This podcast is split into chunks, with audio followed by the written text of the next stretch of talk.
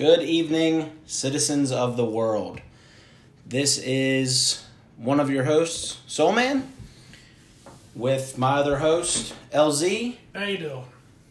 and this is the Between the Sticks podcast. Um, this is our first episode where we kind of go over a little bit of everything here gaming, um, what's going on in, in pop culture, geek culture, kind of around the, the nation and the world. Um, maybe sprinkling some sports there, here and there, every once in a while. Um, but we like to kind of go over everything that's important to us. Uh, we got a big show for you guys this week. Uh, a lot of exciting things. Um, so we'll just kind of jump in to our intros right now. Um, LZ, what are you what are you playing right now? Uh, still pretty heavily engaged in Red Dead Online, and Outer Worlds is pretty much consuming all the rest of my time. And Okay. that's pretty much it right now. Still spackling in a little bit of, uh, since I'm mostly on Xbox and I've got my P- PS4, I'm trying to get back into Last of Us and some of those other games. I'm just kind of hitting them and trying to keep things varied and touch on a little bit of everything so it keeps my excitement so I don't get burned down on it. out Yeah. all the time. Um, so yeah, that's. I mean, I'm doing a lot of the same. Outer Worlds is consuming a lot of my time right now. Um, actually, I would say that's the majority of what I'm playing. Um, sprinkling a little bit of Horizon Zero Dawn in there because I haven't. I just got a PS4 recently, so still trying to get through that. Um, I've started Spider Man. Um, I've uh, started and almost finished the old Ratchet and Clank or the new Ratchet and Clank remake. Um, and I've got a bunch of other stuff. Kingdom Hearts is still there uh, that I haven't finished yet. Still playing XCOM. Uh, so my library is full at the moment. But since we're both playing Outer Worlds, um, we'll kind of touch on a little bit. Um, I got a little bit further in the story last time we talked. Um, I've effectively gotten through a lot of Groundbreaker. I've made it onto. Um, I've unlocked the Monarch ports, both both docking ports. Um, I've gone to the the space rock. I want to say it's Scylla, something like that. Sure. yeah, it's a Um, meteor. Yeah, it's, it's like something similar to that. There was a quest where I had to find um, like a, uh, a he was like an intergalactic mailman kind of. Um, he had had something to deliver to someone on Groundbreaker. Um, there was a science weapon there, and I've also been to the little uh, relay station um, for one of the the quests for someone on the Groundbreaker as well. So I've been, I think everywhere you can go except Monarch. Um, Everywhere that's not locked, pretty Yes. much. Yeah. And from what I've heard, you can't go to the other places regardless. Whether that's being teased for DLC or it's just there to kind of fill the world out a little bit. Uh, both the Gas Giants and Typhon. Uh, and um, the one that's closest to the sun, the Mercury like planet. I, it starts with an H. I can't remember what it's called. I just haven't been on the game enough recently to remember it. Um, but from what I've heard, those four planets you can't go to them anyway. Well, and it makes sense because it's a gas giant. I mean, it's the same thing as Cloud City from Star Wars. You're not going to be able to go into a gas giant. It's just literally a giant ball of space gas. Right. And so you're going to end up with a Cloud City type thing where there's going to be a spaceport or some sort of city that's docked outside it as its own station or yeah, a and I, ship or something like that. I think that would be a great. Uh, I think that's a great way to do some DLC if they build. Uh, if they say you know like something's being built like an observation deck or something like that. Um, I know there's speculation about going to Typhon because that one is more of an ice planet, way far out there. Um, and I know there's a couple people have speculated that there's some logs about um, being frozen and things like that, um, and unthawing. I think that those logs are more towards saying that because they said it's like a two year journey out there from the from where you're at. From so from Monarch and Terra two, it's a two year journey out to Typhon. What I thought the unthawing thing was is they have to go back into hibernation in order to get all the way out there because it's such a far journey. It's not necessarily making point to it being like an mm-hmm. ice planet, but I, I could see us having to go out there because it it's not a gas giant. It's something you can physically step onto and and you know kind of get engrossed in that a little bit. It could be. That could also just be where they decide to take the next Outer Worlds game for Outer, Outer Worlds 2. True. Two year journey, that's a two year gap, and that's perfectly good for them to make it have, have a nice jump off point from one story to the next.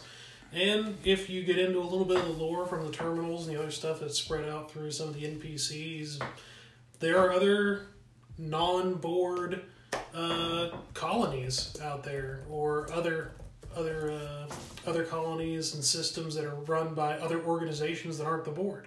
So we very well could end up dealing with something entirely brand new and something different uh, that may or may not even be affected by the outcomes of this story, which would kind of fit into Obsidian's uh, repertoire with the Fallout systems because they're all loosely related, but they're all spaced out far enough, both regionally where they take place and throughout time, that everything could loosely fit into the same timeline, regardless of what choices and decisions you make, and it really all your your all your choices and actions will be impactful to your personal stories, but it wouldn't really affect anything in the universe overall, which is still solid plan. Yeah, and I think uh, I think that's kind of the way they're going. Um, I- I'd like to see them do kind of what Mass Effect did. Um, I would like to see them um, have the next games in the franchise play off your choices and your decisions from the, the past ones. Um, it was I thought Mass Effect did that really well. It's I think it's one of the only games that really did that where it's taken saves from the last you know the last couple games and brought it over and really played on that. And that was something that I thought was really cool. I think Outer Worlds has kind of got that same uh, ability to do that with all the decision making that you have. Um, by the way, the planet that uh, we couldn't think of, the one that's closest to the sun, is called Hephaestus. Um, and I think. I think that's where they're gonna. If they do DLC, if they do story DLC somewhere where it's gonna plant you, I think that's where you're gonna go because it's a planet we didn't see. They, I've read multiple logs in in the game that say you know, it was colonized. You can set foot on it. It's not too hot to to, to survive on. Um, it's essentially you know the place I think that I, just think it's obvious that that's kind of where they're going to go with it. I think it's the easiest place to go to. Um, I think it's a they've got a good entry uh, for just kind of plopping you down, having like a side story, and I think you could have a nice story that doesn't really affect too much of the overall world um, and the main story with what you're doing. If they just say, "Hey, something's going on on Hephaestus," um, you know, you can go there, take care of that, and then you know the the decisions you had from your main story really aren't going to affect anything else in that realm too much. Yeah, if you send it to a new planet or a new system, that's definitely the way to go. The other thing is a lot of these starter planets like Terra 2, Groundbreaker, Little Meteor like Scylla and stuff like that. These are all areas you can go to relatively quickly in the game. They're not locked out by story progress or you know potential future DLC. Um, but they are smaller locations, and you get to go to a couple different sub colonies on those planets and moons easier thing to do is make it a bigger explorable area. You add in new little sub exploration areas, kind of like what Obsidian did with New Vegas. Instead of having just the Mojave, or instead of just having you know your first two colonies, uh, Rosewater and Edgewater, uh, then you get to explore all these different other areas. Because if it if it is something that's roughly the size of Earth, and you only got these two small areas that you're exploring, which are roughly going to be the size of Canada, you might as well get to explore the other eighty-seven percent of it with new towns, new colonies, new this, new Yeah. that, or just unexplored areas of that newly terraformed place. So there's lots of places they could go into that with some of the smaller, already accessible areas. Just making it okay. Well, instead of having this one hub, now there's like five or six other smaller areas, or a bigger area, or you know, there, there's lots of different options for that moving forward. Yeah, I think uh, I thought it was really cool because I didn't. I just didn't expect. Um, so when I got the quest originally for Sam, um, his quest revolves around Roseway. Uh, or Rosewater. Uh, I can't remember exactly what it's called. Um, but anyway, I looked on the map and I couldn't find this place. Um, and it was really cool to find out that that was another section of Terra 2.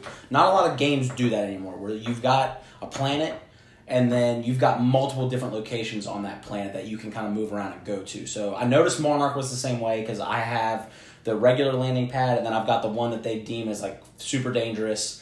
Uh, I honestly, truthfully, I thought about going there first, but I was like, you know what? Let's just take my time. This is the first playthrough. I kind of want to see what's going on. I'll go to the regular one first, um, and then I'll kind of head to the dangerous one after I've kind of got my bearings and stuff. Because I heard Monarch. You you told me Monarch is huge. Yeah, if you're Um, just walking around on foot, which really you don't have any other choice. There's no other means of travel other than fast travel, which so you have to hoof it to begin with to really unlock those travel points. But compared to all the other games, it is absolutely massive. Probably five or six times just from what I've looked at the size of a of the uh, other maps that you've seen through Terra Two and Groundbreaker and whatever else. I mean, it's just massive. Yeah, and that's what I heard kind of coming in. Uh, the bulk of the game is on Monarch. It kind of picks up when you get to Monarch, um, which is good because I really.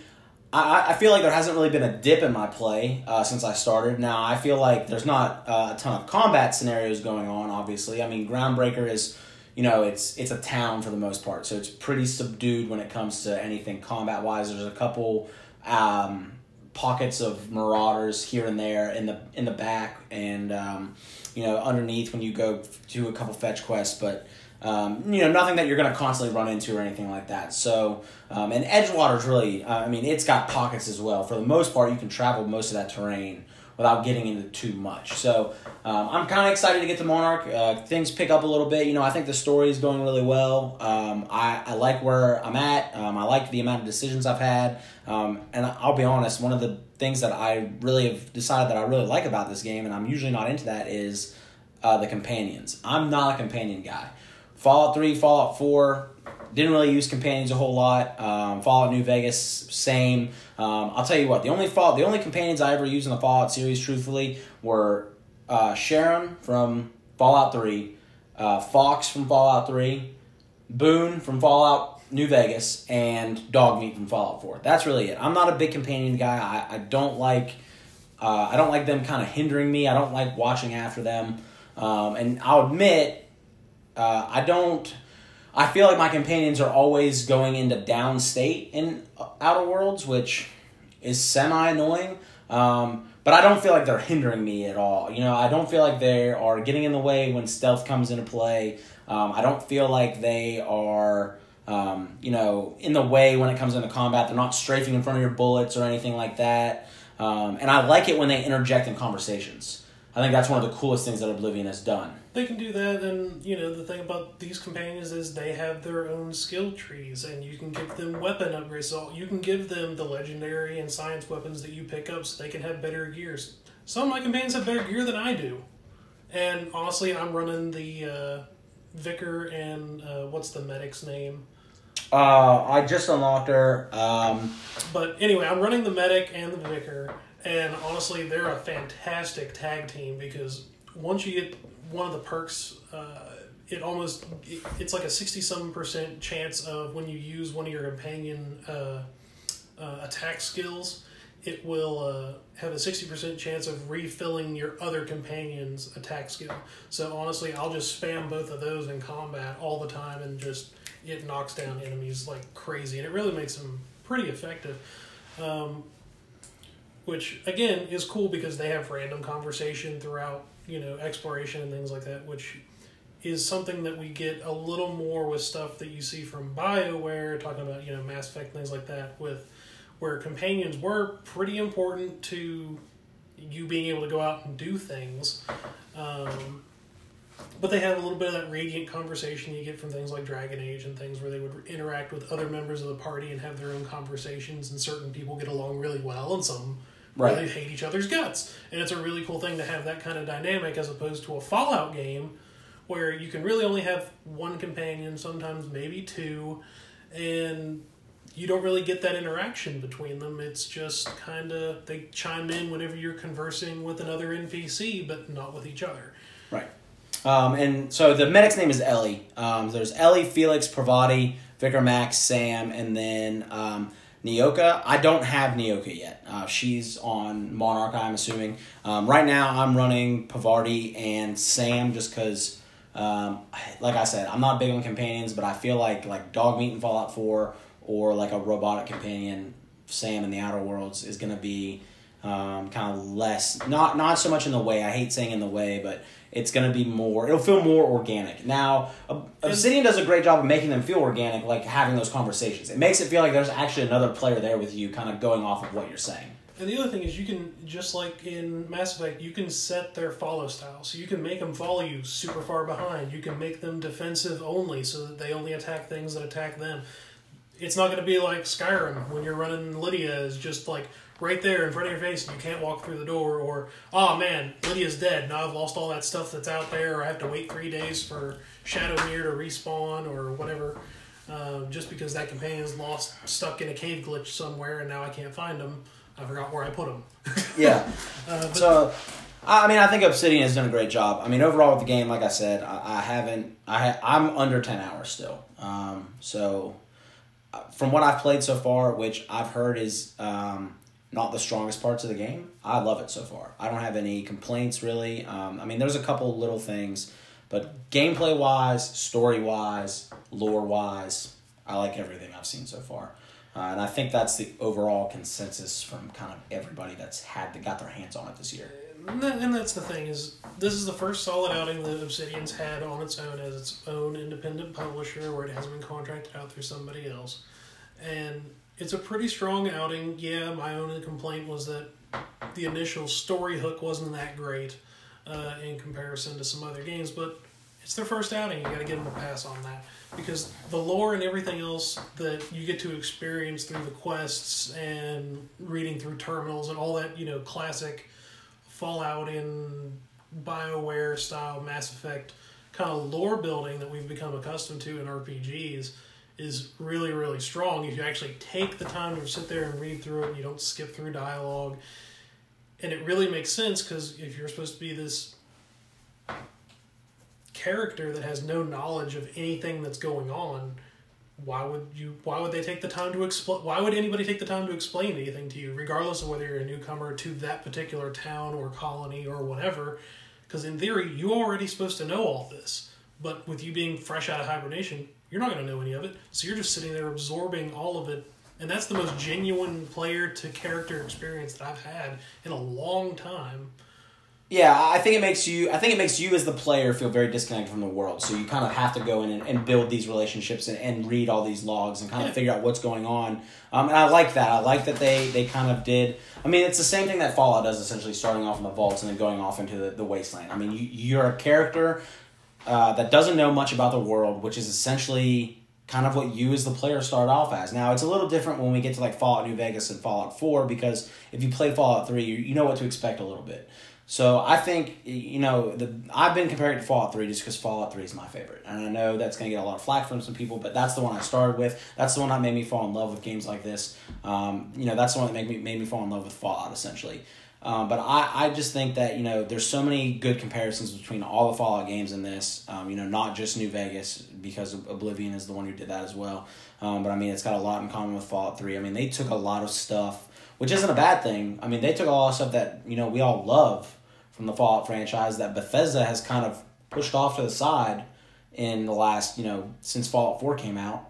Uh, that we were all kind of missing, and I think that's been a big home run. I think it's the reason why people were really falling in love with this game. Well, and that's the thing is that RPGs in and of themselves, everybody has a different idea, especially developers, of what an RPG is. I mean, you look at what CD Projekt Red does with uh, the Witcher series and that versus, you know, Warner Brothers and what they're able to do with all of their subcontractors for games like Shadow of Mordor, Shadow of War, where it's adapting already established lore. And stuff like that is a lot easier, whereas opposed to, you know, you get stuff like Bethesda, who's basically become synonymous with what RPG should be through either the Fallout franchise or all of the Elder Scrolls games that we've all taken to be gospel.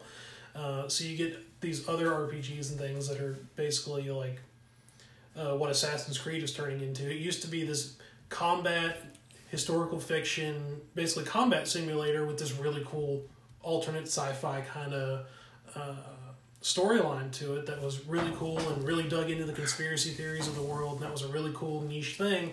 Now, once you get into Origins and Odyssey, it's becoming more of a how can we push the RPG aspects of this world and really build this out into some sort of new IP, which will be interesting to see where that goes in the world. But when you go to see what Obsidian's done here, they've really broken it back down to what the classic RPGs are that everybody really fell in love with in the 80s and 90s, right when video games were really, really taking off in their heyday. And now we get something like that with all these wonderful graphics and developments, and they've kind of worked out the system bugs from you know what they've seen in the in the system right now, and it's it's really hitting a sweet spot for a lot of people. Yeah, I think that's one of the big things that, to say. Uh, the Outer Worlds is it. I haven't seen a lot of bugs at all. Um, I have some. There's some issues with it. Um, every time, like I cut to a companion, the armor always takes a, an extra second to, to load in. Um, so it's always a bit muddy. but other than that, that's been the biggest. Um, that's not even a bug. I mean, that's just a that's just me running an OG Xbox One still. That's the that's that issue. Um, so I mean, I I get it, that, but you're gonna have issues like that. But bug wise, I, I mean, there's there's almost nothing, which is great because we all know Bethesda's games are generally buggy messes when they release, and that's I mean that's just what they are, and it's that's starting to become less and less When accepted. they release, when they update, when a new expansion comes out. Oh yeah, Re- I mean recently that's just how it's been. Fallout seventy six has been a mess, um, but I mean even Fallout four still has issues. Uh, I think Skyrim still has issues on either the PS three or the PS four. Um, I believe it's PS three with save errors. So I mean, it's just nice to see that Obsidian took the time, polished this game up, released it as a full title, which is something we honestly don't see a whole lot of in 2019. We have this mentality of let's push this to market, release it, and then once we get it out there, we'll fix it as it comes out. Yeah, it's not the annual Call of Duty release. It's not the almost semi-annual every other year Assassin's Creed drop where it's okay. Well, we've got the infamous uh, Unity face disappearing glitch, which has now made its appearance in the new WWE title. yeah, that's uh that's a whole nother issue. I mean, that's just um But I mean, there's all sorts of different glitches and bugs, and there's going to be things that when you have games with massive, massive amounts of coding and things like things like that, that yes, things are going to be a little rough, things are going to be a little muddy, and especially when you get brand new games, brand new developers. And I say brand new developers just because Obsidian's done a lot, but they do a lot of it in collaboration. So you can see a lot of the effects of their previous relationships with Bethesda. This is the first thing they've done on their own. Yeah, you got Microsoft backing them, but this is the first time they had to actually write. And again, this is to my knowledge. I'm not claiming to be an expert at all here, but this is the first time we get to see them stand up on their own. Hey, we made this game from scratch yeah. and Um, it's it's been a solid solid performance, solid outing, and you know there's nothing wrong with making a game wait and making sure that it's perfect when you drop it. We're seeing that with Naughty Dog and all the stuff they were doing with Last of Us Two. We've been waiting for three years. They pushed it back three different times. Witcher Three had the same thing where they pushed it back to make sure it was tuned out right. And you know, yeah. certain companies get it and they want to do the thing right, and then there's other companies, and whether or not it's right or wrong, depending on the type of game, the type of system it is, there are things that we can fix as we go, and there are certain things that have to be absolutely 100% ready to go as we, as, as we meet them. And again, that comes to what their quality testing uh, is determined, but so far, nothing to complain about from my end for Outer Worlds. It's, Yeah. It's been and I think I think when uh, I think we're heading towards that culture now to where um, you're gonna start seeing things get delayed. You're gonna start seeing companies kind of uh, push games back to get them polished. I mean, after the last couple years and some of the releases that you've had um, with some of the bugs, Anthem and Fallout seventy six being the two you know big examples um, of games that just weren't ready, weren't finished. Uh, that companies are pushing out because they're trying to, you know, you know, make a living off something. Um, uh, it's just not going to work anymore, in my opinion. I mean, you're going to have, like you said, um, Naughty Dog pushed a bunch of stuff back. Ubisoft pushed, I think they pushed everything back from this year. They don't have everything that they're making off of this year is stuff from uh, games before, except for Division Two. But I heard that didn't do really well, which is surprising because I really liked the the first Division game, even though you know there was issues with that. Um, but you know, from from what I know, I didn't play Division Two, um, and I I don't know. Did you did you get Division Two? I was going to get it. I played the beta, and I was so I was really interested and really surprised to see the improvements that they made from the first game. The real problem with the first game wasn't that there was really any issue with it at all, except for the fact that they didn't have a roadmap. They didn't have a plan for, you know, post story. It was just vanilla gameplay, and that was it. And the only thing that was left afterwards was running around in the dark zone PvP. And uh, from what I can tell with from what I've seen, granted I haven't bought the game, I haven't played through it, but I've kept an eye to the ground because I really love that Tom Clancy universe and I love the first game. So I was really hoping to see that something would be solid coming out of that. And while it didn't do well initially, mostly because of everybody's hesitation, they've really taken great strides to make sure that that game is something that's lasting and solid. And that's really kind of been Ubisoft's thing is, okay, well we're going to push this game, but we're also going to push, you know, extra content, DLCs, even if they're small public events and community events that, okay, these are little things that are going to pop up in your story worlds that you you'll be able to participate as a community. You'll still be individual and on your own, but it's going to enhance that experience for everybody. And they're really kind of pushing that longevity of the game, which is kind of the same system that uh, you know we kind of go back to how Destiny when EA and Bungie first talked about it like oh yeah we're going to support this game for 10 years and everybody thought okay great we're getting one game for $60 and then we're to get all this dlc and everything for 10 years. This is to be this great massive almost world of warcraft kind of thing. We're just to get expansion after expansion after expansion and then you're like well no we're supporting the franchise through 10 years. So you got Destiny 2, and then you get all of its DLC on top of the DLC from the first game, which wasn't even DLC. It was locked out already there information that they had just decided we're just going to release it later and gorge people for money, and that's not the way to go about it. Which CD Projekt Red, all their DLC was free pretty much for the cosmetics and everything like that. The story DLCs, you know, the expansion packs, things like that, yeah, they did, but it was a little, it wasn't, it wasn't massive 30 40 60 dollar expansions yeah. they were 15 20 i think 30 dollars total for the expansion season pass for a Witcher for two massive, massive gameplay expansions. Yeah, and the two expansions for Witcher are probably some consider Blood and Wine to be better than the, the base game. Oh, story wise, it could have been its own. Yeah, so I, I, think I think you know you're kind of running into that to where now you're going to get more you're going to get more polished games at launch, and you're going to have companies that support things longer. Um, you know, you saw Bungie and Activision split, and now you know Bungie is really kind of I think they're going to focus on Destiny two a little bit, but I, I honestly in the long run think Destiny three is going to come out. Destiny two, I'm all about the EA that. split has just honestly it's thrived. It, yeah. The, the content, the DLC, everything they're pushing out there is just it's fantastic. I've had people who swore that after they completed everything would never touch it again, and then once EA departed and the new expansions came out with Forsaken, they jumped right back into it, mostly because you know somebody invited them to play and they had some spare time, and now they're back into it full swing every day for two or three hours doing the daily grind, just because it's worth it now again. Right, and that's something I'd love to jump back into, but I mean. It, it's that's the problem with games nowadays. You've got so much stuff coming out, you know, especially this time of the year. It's it's it's almost every week it seems that it's hard to jump back into older games. Like I'm finding it hard to get through Kingdom Hearts. I'm finding it hard to go back to XCOM. I'm finding it hard to get into Horizon Zero Dawn and things like that because Borderlands just came out last month. Outer Worlds came out uh, this month. We've got uh, Death Stranding coming out tomorrow um, or today, depending on when you listen to this. And then uh, you've also got you know Jedi Fallen Order coming out. You just had Modern Warfare come out. Um, so I mean everything. Now this year, granted, is less. It seems less packed than past years, and I think that's just because you're in a you're in a transition period for new consoles that are coming up. But I mean, you're still getting some hard hitters, you know, at the end of the year, like you always are going to do.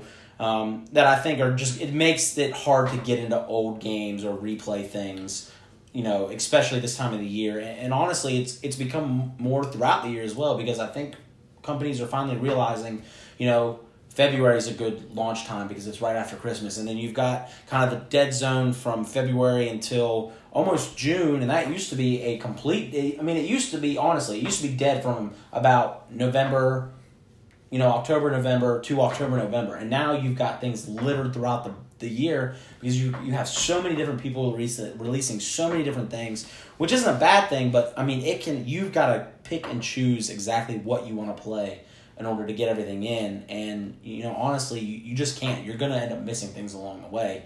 Um, so you know, that's why I think things like Game Pass are great. You know, you can jump into uh, 200 plus games for 10 bucks a month. Um, you know, what PlayStation's trying to do with PlayStation Now, it's a good idea. Um, they're on their way to doing something. Um, I think Google Stadia is something that I think could have been really great, but it just, in order in order for it to be a streaming service, I think it needs to be a flat monthly fee, and you get uh, to access to a library of games, and then you can get others at a discount. I mean, yeah, that's what GameFly used to do. Yeah, yeah, exactly. Was hey, you pay this much a month, and you you get this one game to rent, and when you're finished with it, send it back and send yeah. you another one. And here's the thing: is you talk about the rush of oh, I got to play all these games, all these games are coming out, I got to come up with sixty bucks for this, sixty bucks for that, this, this is whatever, and you know spoiler alert, if you haven't figured it out by now, we're both console gamers. We don't play PC, so we don't have the stream service where True. we can wait until the winter or summer sale when literally all these 120 Ultimate Edition, you know, all the DLC, all the pre-order bonus games are just 99 cents. Yeah. Which is mind-boggling anyway because you know all video game prices are arbitrarily set and we've just accepted the fact that 60 bucks is perfectly fine um, but honestly i haven't bought very many games i i put games on my on my christmas list for my wife my mom whoever just when they're looking for something random but unless it's a game that i'm 100% into like i love the assassin's creed series i love the halo series i'm going to go out and i'm going to Yeah. buy those instantly myself if there's something that i'm 100% hooked into that's going to be the thing that I go out and I spend money on. Everything else is just kind of as I get to it, as I find it. If it's if it's in a Black Friday bin for six bucks, that's how I got the pre sequel, the Borderlands Handsome Jack collection. Went Yeah, and it's played it. I got it for seven dollars. That was three or four years ago. Played through it all, and it, that's the thing is, I throw myself into one game and I try to dedicate time to it because working a full 40 hour a week full time job as an adult married man, I don't have the time to Yeah. do all of that and keep up with all the other things that I'm trying to follow, whether it's TV series, streaming games, Yeah. you know, whoever. And, you know, basically that's my been my mantra is I don't have the money for it, I don't have the time for it. So whenever I catch things super low and it's below twenty bucks, whether it's the game of the year edition, whether everybody's already played it out and the hype is gone, I just read into it. I don't care about spoilers anymore. I'll be flat flat up straight about it, whether it's movies, TV, whatever. Spoilers don't get me. If I enjoy the thing that much, spoilers aren't going to harm it for me. It's going to be one of those things I'm going to be like, oh, that's really interesting and strange. I wonder how that's going to work out. And I go through and play the thing, and I'm like, oh, this is still super cool. I don't care. Um, but that's the thing is, going back and getting into a game like Witcher Three, which the controllers are super, the controls are super intuitive, and you have to be into the system. And you have to basically play through that tutorial all over again, just to really feel like you're getting into it. There's so many different configurations for games, and and remembering how to run all those different systems at once is tiring. It's impossible. And honestly, that's a big deterrent to going back and finishing a lot of the games in my backlog that I don't have finished. So I have to go back and dedicate time to it, and then basically, when the money comes and the times time is right, and I'm like, okay, this is something that I haven't played that style of game in a while. I'll pick this up and I'll give this a go. And everybody was really happy about it two, three years ago when it came out. And yeah, I'll be a little late to the party, but that's not going to decrease my joy in it. But you know, I won't I won't be the guy who's able to sit there and talk about it at the water cooler like everybody else, but I'll still be able to, you know, keep up with it on streams and things like that, and I'll learn what to do, what not to do, and Yeah. easier ways of getting about it. And I think you hit it perfectly. it depends on on what's enjoyable for you. So if you enjoy keeping up with all the things right now and keeping into it, then that's worthwhile. But you know, it's there's a different game for every for every di- different person. Not everybody's into the shooters. Not everybody's into the RPGs. Sometimes you want something that's a little slower. It doesn't have to be the competitive, quick paced stuff. It's to each his own. Yeah, well, well said. Um, and I think that's you know that's kind of the atmosphere of gaming right now. Is um, you just find things that you like, you get into it, you move on to the next thing, and if you miss a couple along the way, then that's what YouTube and Twitch and stuff is like that's for. So um, yeah, so Outer Worlds, we got a little off topic, but Outer Worlds, great game. Um, we we both we're both playing on Game Pass, correct? Yep. So I think even without Game Pass, it's still a sixty dollar buy in my book. I mean, uh, if you've got the money to afford it and you love games like that, it's it's an easy choice in my in my book. Um, you know, go out and buy Outer Worlds, uh, 100 percent. Yeah, it's some of the reviews are calling it a space western, and honestly, the way the game and the the way the ship is laid out, the way the characters and cast are laid out, it's honestly something very similar to Bioware. You know, Mass Effect meets. It is Mass Effect meets Fallout, but you know they're calling it a western. It's something very similar to. Uh, probably like Firefly with the way that the cast is so diverse and strange and laid out, and you're kind of running against everything. It's it's this Han Solo-y kind of adventure where you're there with a ragtag group of rebels and you have no idea what's going on, but hey, it's it's well worth the money. So, just curious, just because you brought it up, um, what would you, what would you, if you wanted Starfield, say we get Starfield in a year, which I think is possible. Um, you know, I don't know what Starfield will look like. There's been plenty of rumors that it's going to have multiplayer. Um, but I mean, I'll be honest. If you'd sat me down and asked me what I wanted Starfield to be like, Outer Worlds is it. And I don't think Starfield is going to reach those expectations, truthfully. Outer Worlds is a good starting point, and what I would reference most game companies and most people who are interested in it. And basically, if you want this massive sci fi adventure where you basically get to play through this massive science RPG, honestly, I'm going to recommend you to look at the hard, hardback tabletop Pathfinder series run by Paizo, and it's basically a D and D equivalent. System is very similar to 3.5 D and D um, and they have a brand new system where it is sci-fi based. They just retooled the system to be sci-fi, and it's called Starfinder instead of Pathfinder. And you get alien classes, robo stuff, and uh, you can run. You can see different people playing that. Um, I'm not sure if Glass Cannon is a series of streamers that they do a lot of uh, Pathfinder and tabletop games. But if you look through them, you look through Geek and Sundry, different websites like that that do the the D and D and Pathfinder tabletop streaming services. If you find anybody that's streaming a Starfinder game, I think you'll find that that's probably. Granted, it's very similar in name, but you know if you're looking at a, at a sci-fi RPG, what better way to look for inspiration than from the actual tabletop version? Right. I think that's a good point. Um, so we're gonna move on to something else right now. Um, we're gonna talk about Death Stranding. Uh, that actually releases tomorrow on the eighth of November. Um, we talked about this briefly last week. Um, this is Kojima's first game coming off a separation with Konami.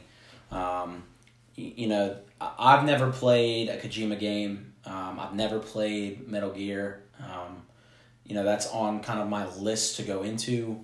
But, um, I mean, for the most part, everyone seems to praise him for what he does. Um, I've seen plenty of his games before. You know, I know his storytelling is great. I've seen the Silent Hills, um, you know, playable demo on the on the PlayStation Store that didn't end up working out. His his collaboration with Guillermo del Toro.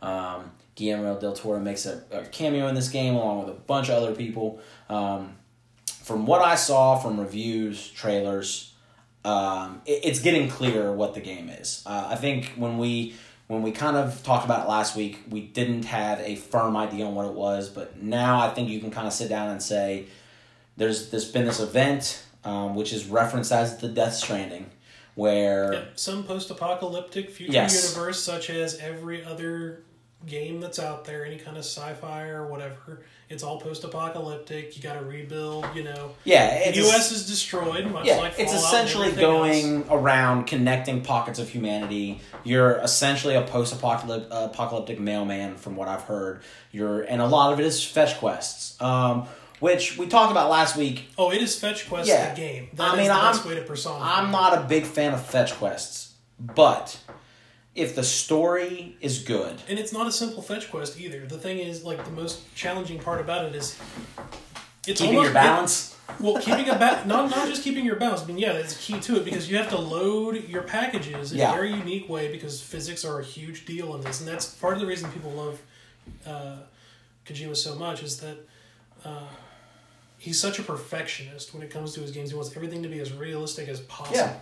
Yeah. So you get everything down to Norman Reedus's, you know, urination physics of how far can it go and how does the stream look and I mean, yeah, it's ridiculous, but that's just how Kojima is. Yeah. It's this wonderful, crazy, weird, you know, brainchild of his that we're walking through and almost with Kojima it's almost like watching an artist paint through a video game because you may not fully understand what it is or really get into it. But the thing is, it's not just fetch quests. They're highly advanced fetch quests where it's basically like, okay, I've got this platformer because I have to climb up this and I have to climb through there and keep off my balance from doing this and I have to stay hydrated and go through all. Basically, yeah. If you go back to Fallout uh, 4 survival mode or any game where it's super intuitive that you have to constantly be watching, you know, all your levels and keeping yourself in perfect condition. This is a very good post-apocalyptic survival simulator if you're a postman. Yeah, and, you know, I think, like I said, if the story grips me and the story is really good, now I'm not gonna buy it on launch day. It'll probably end up being a Christmas gift um, from somebody, or I'll buy it on Black Friday if it's super cheap. Um, you know, it's gonna be something like that. But for, from just from what I've seen, um, it, it seems like it's more so like a almost like a movie. It's more storytelling, which is what I love in games. Yeah. For the most part, if the story is really good in most games, as long as the gameplay is not broken as can be or absolutely repetitive, if that story keeps driving me to get from point A to point B to point C to point D, I'm gonna keep going along that road. So I think as long as they can achieve that, that's good. Um, you're right. I think some of the stuff in this game is wacky as hell. Um, I know there's like P bombs and uh, the the baby. I, I don't think anybody has any idea what's up with the baby so far. I think the best thing that we can say about this game is if you watch the release of the Rick and Morty uh, hype trailer that they put Yes. out, that is the best way to really describe what this game is from everybody that's done a review of it, and pretty much how everybody understands it is just watch that clip. Whether you understand what Rick and Morty is or not, it doesn't matter because nobody understands what this game is either. And that's part of the issue that a lot of people have with this, and it's kind of what we got into before with Outer Worlds, is that it's a very slow build story, mostly because nothing is explained to you as you go. You're kind of just dropped into the middle of it, and unless you spend a whole lot of time in conversations and Yeah. digging through lore and terminals and emails and text messages through old systems, it takes a really long time for you to kind of intuitively figure things out. So if that's not your style of game, it's probably not for you. But if you're a diehard Kojima fan, if you're a big JRPG fan, where this is kind of a more typical trope, then this is totally going to be the thing for you. Yeah, I absolutely agree with that. I, I think if you're a big Kojima fan, you're probably gonna like the game. If you're big into JRPGs um, or just you know that Western style culture, you're gonna get into it a little bit more. Um, I'll be honest, I'm really excited to see some of the consumer reviews come through. Um, I kind of want to see what other people who, you know, weren't paid to, to review the game essentially. Um, now, it's not saying that I don't trust most reviewers. I would just like to see what average consumers who don't dig super deep into, you know, Kojima and things like that. I'd love to see someone like me or you kind of talk about it because, like I said, I've never played a Kojima game. I plan to play this game and I kind of want to see what that feels like first time. That's what that's who I want to hear from before I really dig deep into this and see what that kind of person is. I will be sitting anxiously on Twitch and watching some playthroughs to see what what it's really like and to see Yeah. if I can see how actually intuitive it is because there's a lot of people, a lot of different people that test and review games and a lot of different th- they all have different playstyles. So depending on who you read, what you, who you who you trust for your sources, whether it's IGN, Kotaku, Polygon, uh, whoever, Nerdist, whatever, you know, you're going to get different people, and a lot of them don't do reviews for more than the one company that they work for. So, depending on if your taste doesn't line up exactly with that person's, you may need to go check out some other uh, some other streaming guys and figure out what's going on. Yeah. Watch a couple of streams, figure it out if it's for you. If you're kind of on the fence, that's what I'm going to be doing.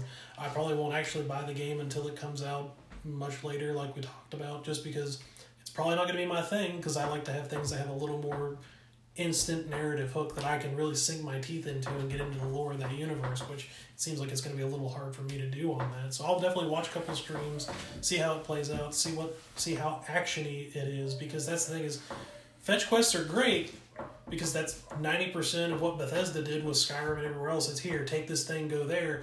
But if your world's not active enough, you don't have enough stuff to fight, move around, sneak around in between. You got to keep it interesting. So Yeah. that's what I'm going to be looking forward to when I watch the streams. Yeah, and I think you make a good point with reviews and things like that. Um, you you kind of have to have the same viewpoint of, of who is reviewing the game. Um, there's just certain people you click with. Um, you, you know, go. My, my recommendation is go out and find that person. Because I mean, there's a million of them. Uh, you can find. You could probably type in Death Stranding on YouTube tomorrow. You probably find six reviews right at the top. Um, you just have to find that person that kind of aligns with your viewpoint. You, know, likes the same things that you like, all that good stuff. Um, whether that be somebody on YouTube uh, who's not very big and, and is just started reviewing, or somebody attached to a corporation like IGN or Game Radar or GameSpot, something like that. Um, it doesn't matter who you who you get into it with and, and who you connect with well, um, as long as you find that and, and kind of go off exactly what that is. Um, I think that's the best thing for you. But yeah, I think I think Death Stranding it looks interesting. Um, I'm excited to see if the story holds up. Um, if I if I hear good things about the story holding up, um, it'll be something that I eventually get into. Um, hopefully, I'm I'm praying because I haven't heard anything about it. Um, I hope it's not too long. I want it to be Outer Worldsy. um, in length, twenty to Most forty reviews hours. that I've seen is that it's a 50 hour minimum story. Yeah, and, And we that's not including side quests. That's 50 hours minimum story. and see we which- talked last week. It's just this the, this era and, and atmosphere of gaming is just it, it just seems like everything is kind of the longer the better at this point. I mean, you look at Assassin's Creed Odyssey; it's a hundred plus hour game if you do everything. You know, or Yeah, just if you're a before that. that's a great thing to do, but the actual story can be done in probably 20, 30 hours. Yeah, exactly. So I mean, that, Tomb Raider was the same way. Most of the Tomb Raider games, you can complete it in under 20 hours total. I think I did the first two games, I had 50 hours total, and I had everything sunk into it.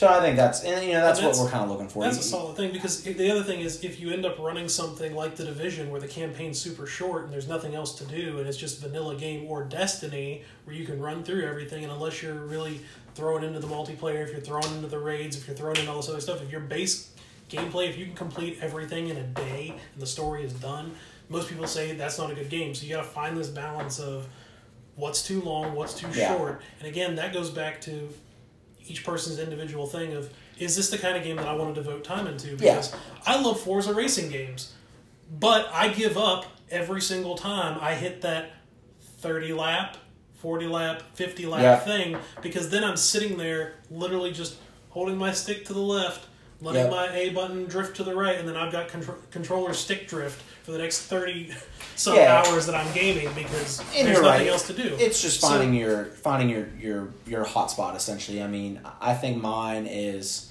because I work, you know, a full job, things like that. You know, from what I've heard, Outer Worlds is going to be right up there, twenty five to forty hours. Um, you know, uh, I just got done playing Gears, uh, Gears Five, and I think that ran me about 15, 20.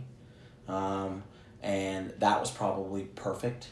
So I mean that's kind of what I'm looking for. I don't need something to be super long. Um, yeah, is it is it awesome to get engrossed in those games and everything like that? Yes, absolutely. Do I have time to get engrossed into every single one of those games that come out? Hell no.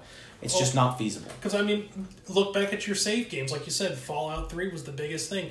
I know you easily have two hundred some hours between all your save games for that. Yeah, So back in uh, back do in high school when I didn't have a job and stuff, yes, I sunk um, easily 200 hours into Fallout 3. and, Easily. and, and that's the thing is, your tastes are going to shift. What you think you're going to be able to handle is going to shift based on what your priorities and things are. So here's the thing: is, and this is the other thing I found too, is because I used to be a big completionist. I'd go for all the achievements, all the things. Now I'm lucky if I finish through a story because I love getting immersed in all these worlds and in Yeah. the lore. Witcher Three, I still haven't completed. I'm stuck on all the side quests, and. oh, wow. Yeah, it's nonsense. And like when you played Black Flag, you couldn't even finish Yeah. the story because you were so busy doing side quest stuff. Yeah. So you got to kind of find that balance of okay, well, if this is going to be a fifty-hour plus game for just campaign alone, yes, it's going to keep you involved. It's going to keep you engrossed and stuff, but you got to see how much of those side quests and things like that are going to keep you from getting burnt out of. And that, and I think that's the real trick is, am I going to get burnt out because I want to put off the ending of this awesome story. I don't want to rush through it. What's that sweet spot of? And again, that's for every gamer to find, but it's also for the developers to to put it out there. Is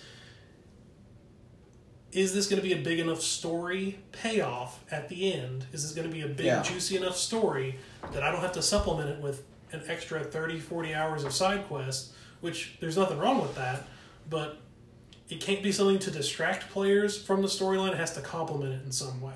And the same has to be said for the actual storyline. It has to be solid enough on its own that it can stand, but you know, Yeah, I, I think my biggest thing is you can't I- burn yourself out one way or the other. Exactly. Because if you're playing for a 50 plus hour story game, my God, when is this ever going to end? I felt that way about some of the more recent Halo games because they take so long to get through. Yeah, my, my thing is I get burnt out because I don't want it to end. So I, I can't tell you how many games that I, I've, I've fallen in love with and I try to just suck out as much as I can and then I end up dropping it just because I, I've done way too much in a short amount of time and something else comes out or, you know, I've got something else to do and I'm nowhere close to the end because I've spent all my time kind of exploring things or, you know, doing every side quest I could find or anything like that. I mean, it, it just, you're right, it, it, it's burnout um, and you kind of have to control yourself on, on how you do that. Um, but uh, hopefully Death Stranding it turns out to be good. Um, I'd like to see you know Hideo Kojima do something good after a separation from Konami. I think that'd be great.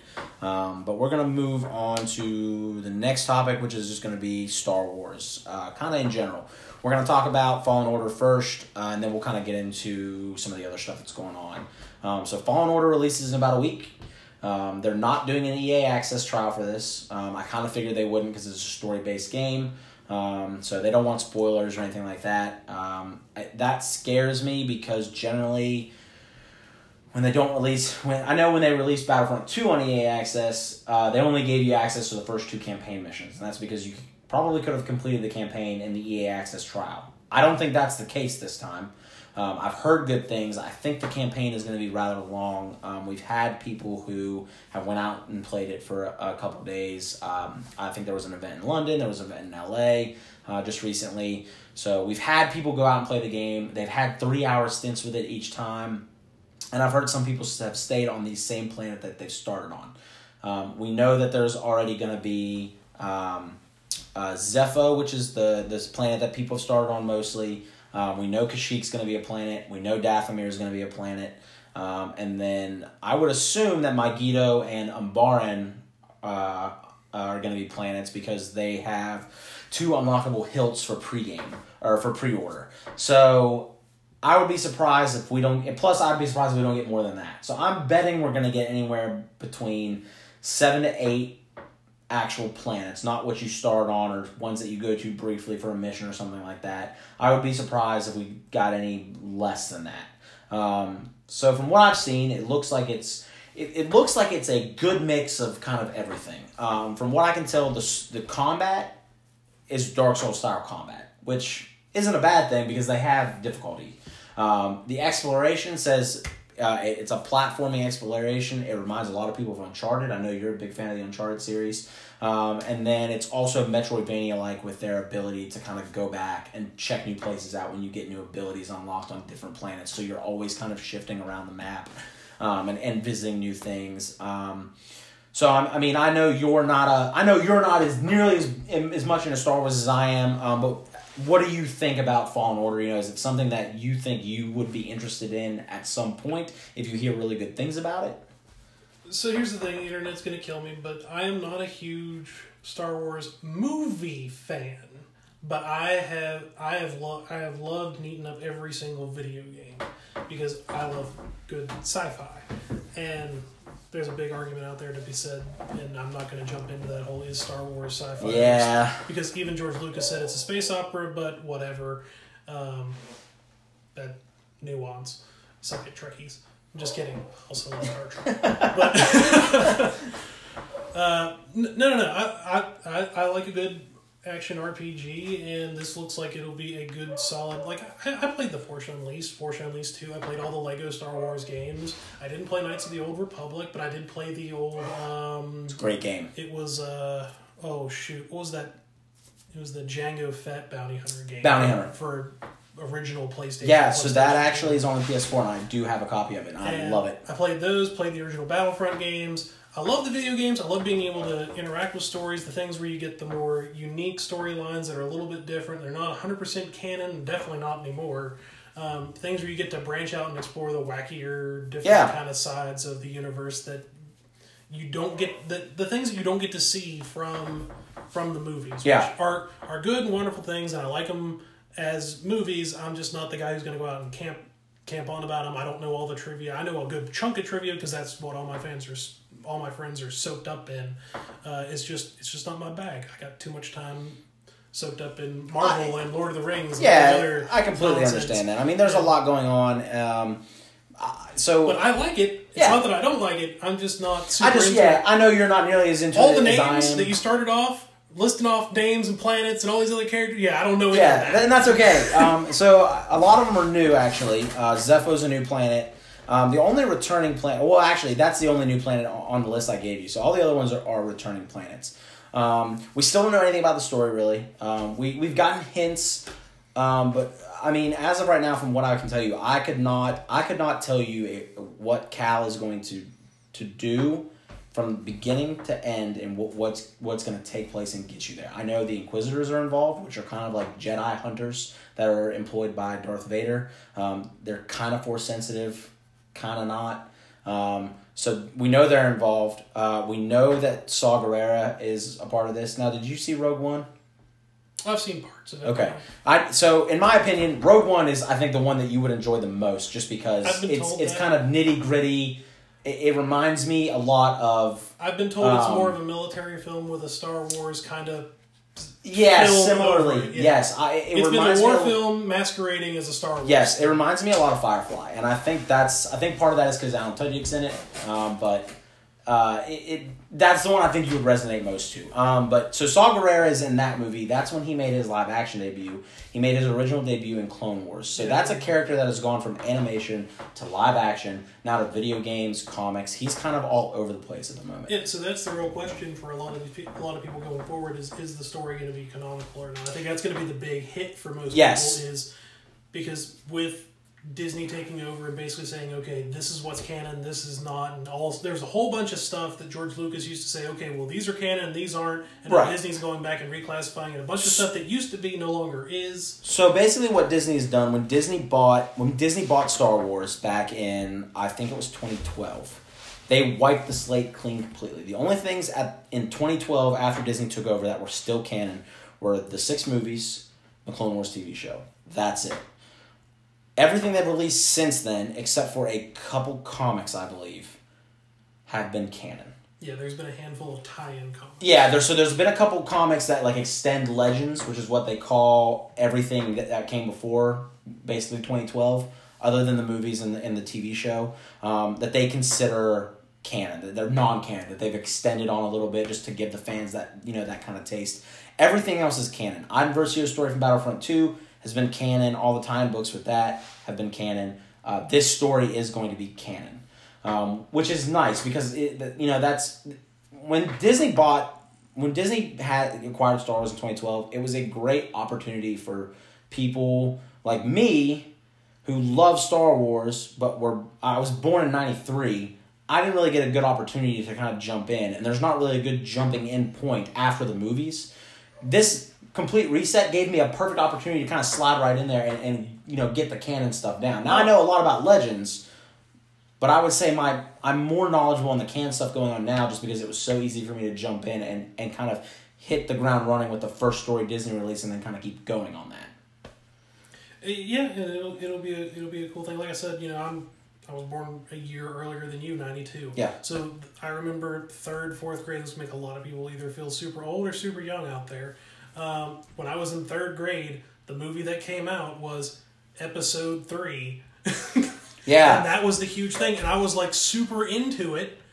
You know, I think everybody was back I was- then just because it, it was coming back. and, and, and that's the thing is, I had never seen a Star Wars movie before. I saw those trailers on television, and I was like, "Oh man, this is super awesome! This is super cool!" And whenever AMC was still around and playing all the weird, cool stuff, Yeah. they would occasionally throw Star Wars movies and whatever on there, and I'd watch them. But the thing was, they, and, and this is the thing that I can appreciate about the movies now, and I can say that I'm more of a fan now than I used to be, is that I was like, oh man, this is great. Look at those graphics. Look at all this cool, weird fight stuff. And then you go back and you watch, you know, episodes four, five, and six, where the, you know, everything's kind of. It looks like it's a downgrade, but everything's really an upgrade. But it's just the limitations of technology Yeah. at the time. But when you're in third grade, you're like, Oh, "Man, yeah. I'm just not getting into that. yeah, no, And- and, I think now And it turned me off, you know, because mostly because I, I wasn't into it, I didn't get born into it, and all- you know, it wasn't the Right. right. it wasn't the right timing for me and my interests. I didn't really take into the sci-fi Right. stuff until I was in really like the end of high school and into college. yeah, and, and I think when you go back and look at some of the movies, um, But the video games, right from the start, I Right. loved all of it. Now, because that fed into that episode three coolness that I saw, Right. and that everybody that I was friends with was. That was the thing is, it didn't matter. Star Wars was the one oddball thing. It was the one nerdy thing that everybody was allowed to be nerdy about. Yeah, I, I think thing. it was just because I think it's such a that gap from. I mean, you didn't have anything from eighty three to ninety nine. I mean, so I think the thirst was just everybody had it, and I think it was the coolest thing to kind of go through and kind of build with those again. And now it's cool seeing people from like when I grew up, who I mean, think about it. When we were in high school, back in like the mid two thousands, um, late two thousands, you had people you know hammering on on the on the uh, prequel trilogy, saying it was terrible. Um, you know, the, the the writing is not good, the story's not good, and now that you have those kids who have grown up, who grew up with those movies, they they're adults now, and I think the the status quo's kind of changed on, on everything that George Lucas has done. It's accepted a lot more. It's accepted a lot more, and everybody talks about how slow Mandalorian is and how it's all this crazy exposition that isn't really needed. Look at freaking Fellowship of the Rings, guys. Like I'm the Yeah. biggest Tolkien nerd. That's all that movie was was giant exposition. Nothing really happened. They went around. They did a lot of talking. They So, good evening, citizens of the world. This is episode two of the Between the Joysticks podcast with your hosts, Soul Man and LZ. What's up, guys? Welcome back to episode two or episode one, part two. we, you know, Yeah, it happens. We so, um, so we're we're continuing talking about Star Wars. Um, you you were comparing it to like Lord of the Rings, um, which I think is you know that's a fair comparison. Um, especially with especially with the way the prequel goes. I mean, Episode one is it's Fellowship of the Rings. It's, It's a lot slow. of slow, Slow. story building stuff. yes, When you get like when everybody wants to rewatch the Lord of the Rings movies, nobody wants to rewatch Fellowship of the Ring. You want to start right with uh, the Two Towers Yes. because that's where all the action is. Fellowship of the Ring is the same thing. It's a lot of just here's your characters, here's their motivations, here's where everybody's getting together, and we're we're setting off. We're getting ready for the journey. There's a whole lot of talking, a whole lot of conversation. That's what it is. It's three hours of conversation, and you honestly get more than that with the Phantom Menace. And it's like we talked about before. You know, everybody was allowed to be super nerdy about Star Wars. All the Lord of the Rings stuff, you know, that popped up in the '90s, but it's really only become super popular lately. And the Marvel stuff, and you know, it wasn't really till Big Bang Theory and everything else came out that it was super cool with Twitch streaming and Yeah. Comic Con being a thing, and really the whole surgence of the MCU that it, it was cool to be a nerd. So the whole thing of you know Star Wars not getting a pass, George Lucas not getting a pass for the prequel trilogy, specifically Ep- Episode One being slow and not really making sense, is everybody else gets a chance to play with their universe and retool it and make it better and let everybody see Yeah. the characters that they want them to see. Tolkien did all sorts of crazy stuff with his Lord of the Rings books and the Hobbit books. Like characters like Bombadil are so ridiculous and crazy. You're not going to see them in the movies. Of course not. And you're like, why in the world was that in the book? And it's because Tolkien didn't even know. If you go back and look at the notes from his son and the documentaries and things, he had no idea why he wrote Bombadil in there. Same reason for Jar Jar Binks. Yeah. It's, you know, it doesn't think- matter what people think of the original prequels. It was George Lucas' story. He wanted it in there. He wanted to play around in that world.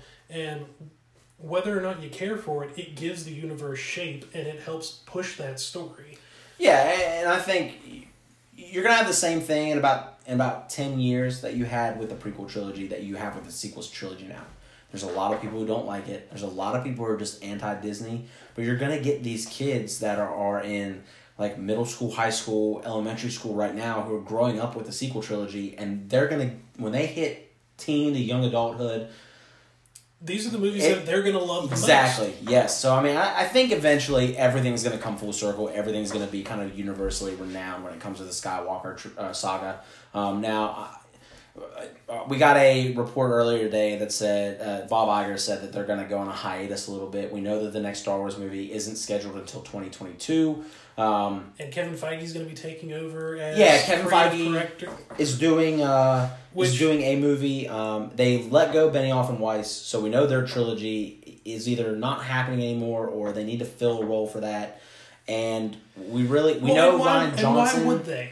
Why would the Game of Thrones guys get a chance to do it when they went on air and said, "We winged everything in Game of Thrones. We have no idea Yeah. what we're doing. We I- winged the whole nine seasons. I think that's whatever part of it. was." Um, and the thing is, like, the biggest complaints that people, even diehard fans, brand new fans, no matter what, the problem was episodes four, five, and six. There was a story. There was a plan. Episodes one, two, three, whether you liked it or not, it was how Anakin grew up, Yes. got to be Darth Vader. There was a plan. There was a story. Whether you liked it or not, it was there. The problem with episodes seven, eight, and nine, There's no solid plan. There was no no anything. It was just okay. Here's what the first director chunked out. Yes. Now build off of it. So I, I, I completely agree with So you. So why would you go and hire two other My- guys to make a whole new trilogy when they were just winging nine seasons of one of the most successful television shows on the planet? Which that's the thing. It was one of the most successful things on the planet. But so is Star Wars, Right. and people are still getting super cranky about it. My thing is, um, so I'll touch on both of those. My, my thing is, my biggest problem with the sequel trilogy right now is there did not seem to be a universal plan set in stone before they started doing anything. JJ kind of did his thing. They got someone to write the next one. I think Rian Johnson actually penned that script, and then they brought in someone else to. They brought in Colin Trevorrow essentially to try to finish it off. And he obviously couldn't do it. story. And then they yeah, and then you bring JJ back in. So I almost wish that they would have had the hindsight to kind of bring JJ in to just do all three of them, just to kind of tidy it up with a neat little Which bow. that's what's exciting about Feige taking over Star Wars is he's done a massive ten, almost twelve year thing with Marvel, Yeah. where we've got the most expansive cumulative story building experience in a film universe ever done. yeah, and, And I think. I think that's great. I think him getting involved is something that you know, if, if he's got a passion for Star Wars, I, I welcome it. Um, just because it, I don't think that it's not that people haven't had a passion for Star Wars. JJ is one of the biggest Star Wars fans Oh, in, absolutely. in the world, and, and, and that's been was proven. the issue was getting getting an airtight story that Yes. continues it in a meaningful way, and there was no way to do that without a. I agree. Something that is, is just overall an, overarching story, kind of for seven, eight, nine, that should have been mapped out before any movies were even shot. I mean, you think about it. They bought it in twenty twelve. Force Awakens came out in twenty fifteen. It takes about two years to make a movie. And here's here's the really great So thing. you, you had a year. Yeah, and here's the really really great thing. A lot of people aren't going to remember. A lot of the old old heads in Star Wars world will. Marvel actually owns Star Wars comics. Yeah. all the stuff that used to be super cool, canonical stuff, Yeah. and some of the more zanier, crazy stuff was owned by Marvel Comics, and now you've got the Marvel guys running the Star Wars universe. Yeah, and I think So, that's going to be cool. I it'll, mean, it'll be cool because the thing is, Disney's going to have to concede to some of the things that they're going to want to push from some of the cooler non-canonical stuff now that are going to probably become recanon in coming. Yeah, coming up. absolutely. I think that's coming. I, I think honestly, um, the the push to to bring more things to the big screen that you've seen in comics, animation, books, that's coming. They proved that with Darth Maul and Solo. The second I saw him in Solo is the second that I I realized that okay, Disney really doesn't.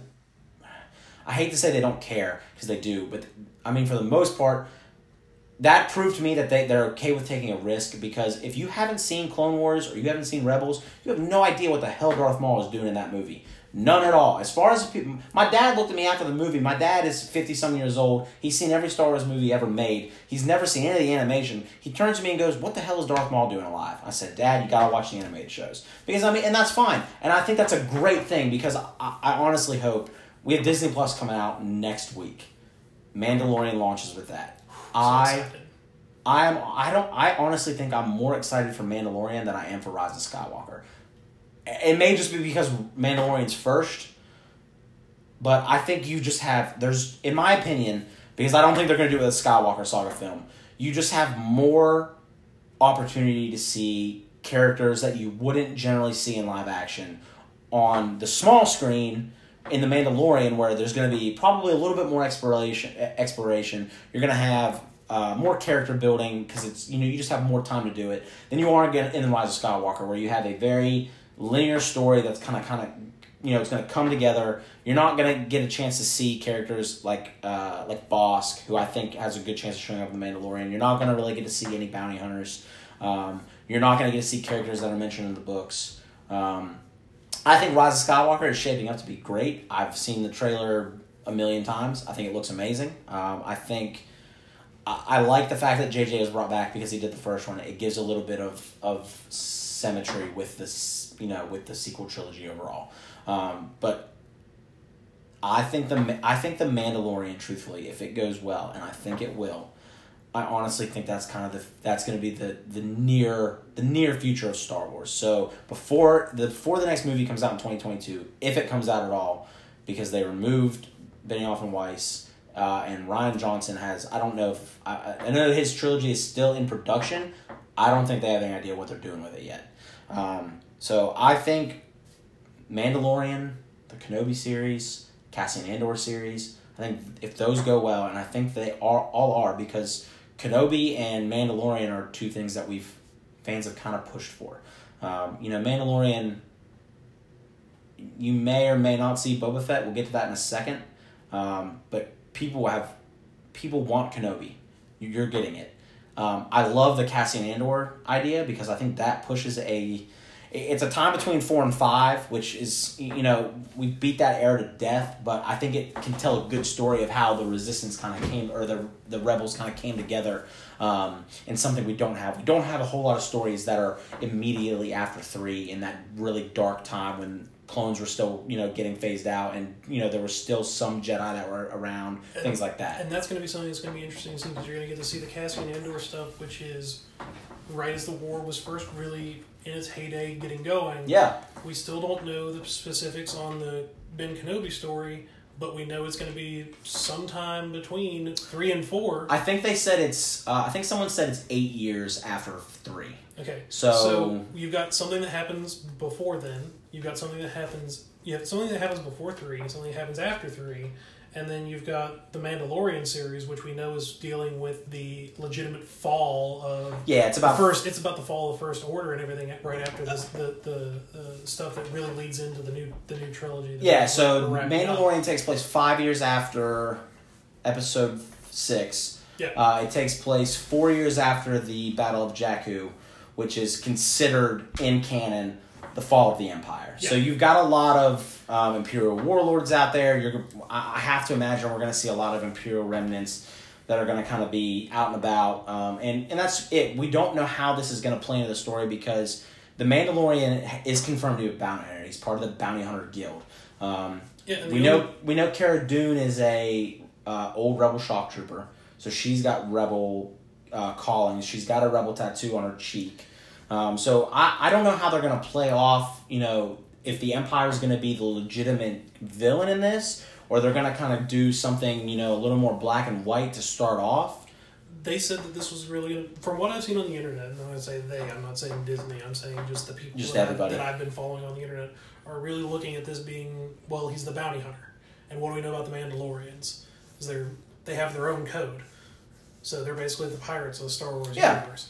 I mean, yeah, they're mercenaries. It's whoever pays them the most, but it's going to be their chance to really explore that gray side of the universe. You know, it's not okay. Well, it's good versus evil. It's- Agreed. It's, going to be the more gritty. How do I survive? How do I get paid? It's going to be that more Yeah. down to earth thing. And that's the thing is with uh, the casting of uh, Ming Na Wen as Yeah, I saw that. That was as, interesting. as an assassin character. And that's the thing is we've got you know uh, some sort of raider smuggler with former rebel ties. You got a bounty hunter.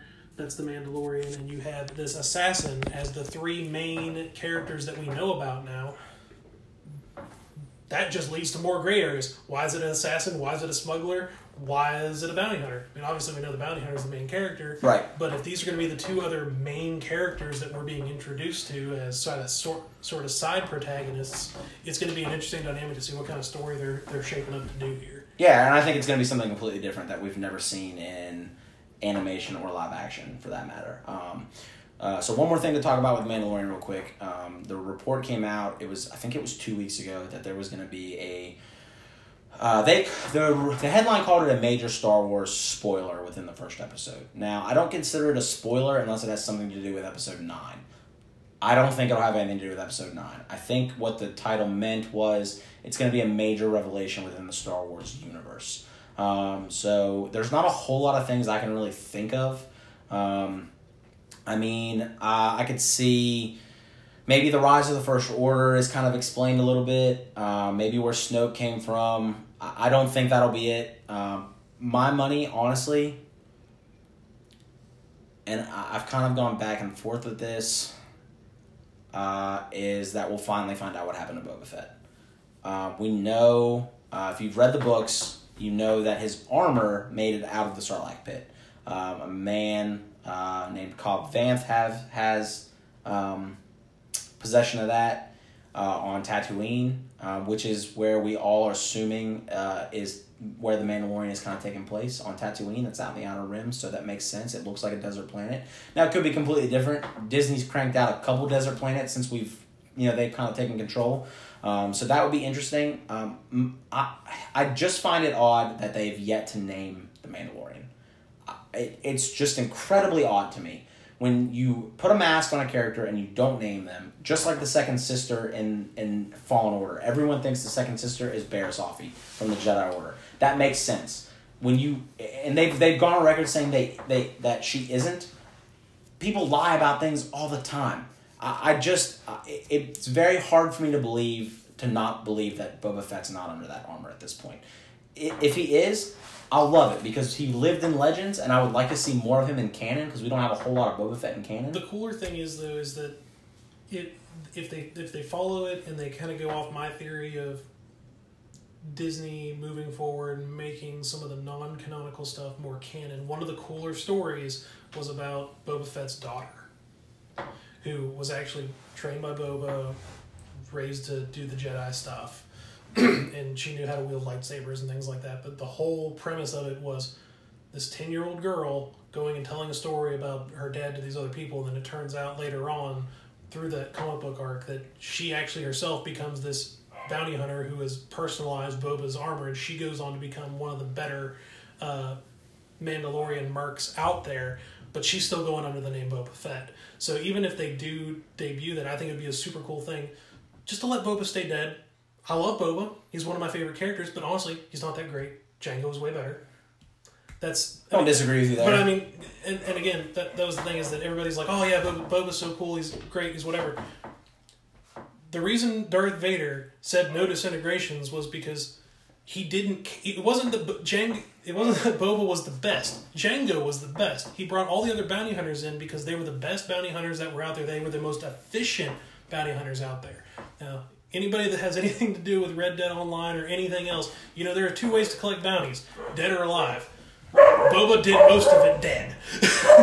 so that's the thing is like, yeah, he's cooler because he's this rogue, gritty mercenary who most likely was going to bring him in with a big gunfight and bring him in dead. And that was one of the things that, from the expanded universe of the Christmas special and everything else that was out there, Boba became a cooler character. But in the actual original movies, he, yeah. he had no reason to be that cool of a character. Absolutely. He was a bumbling kind of. He, he, was kind of a letdown. Letdown uh, of a character. Episode six, absolutely. So it's better to let him be remembered for what he was, and like as cool as it would be for him to claw his way out of that Sarlacc pit.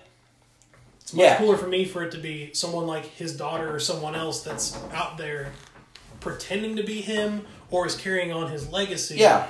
And actually ends up being a more efficient, more ruthless person because of that because she's trying to live up to that right. standard rather than just. So I think that would be that would be cool. Um, I think the story you're referencing is actually Han's daughter.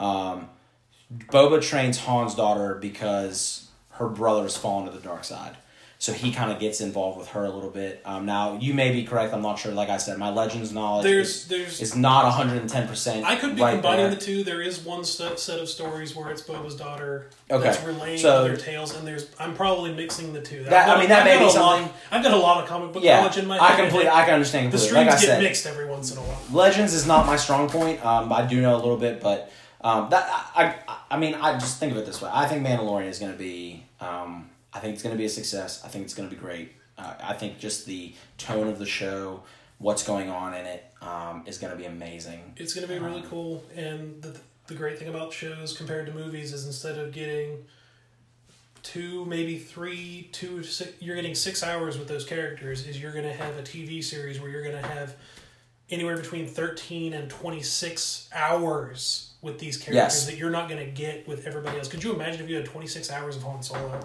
Yeah, I mean, just Han Solo. Stuff. I think that's great, and, I think that's a great thing about Disney Plus overall. You know, you're, you're gonna get you, you know we'll kind of shift our conversation here from Star Wars to Marvel, um, but you're you're gonna get a lot of time with a bunch of characters that you wouldn't really get a whole lot with. We're gonna get a bunch of time with Loki, which I'm really excited about. We're gonna get a bunch of time with um, Falcon slash Falcon America, and Winter Soldier. Winter Soldier. I mean, I think that is the one I'm most excited for. Um, but I'll be honest, um, I'm really, I'm really pulled towards the WandaVision one the Loki one. They're both going to be involved with Doctor Strange two.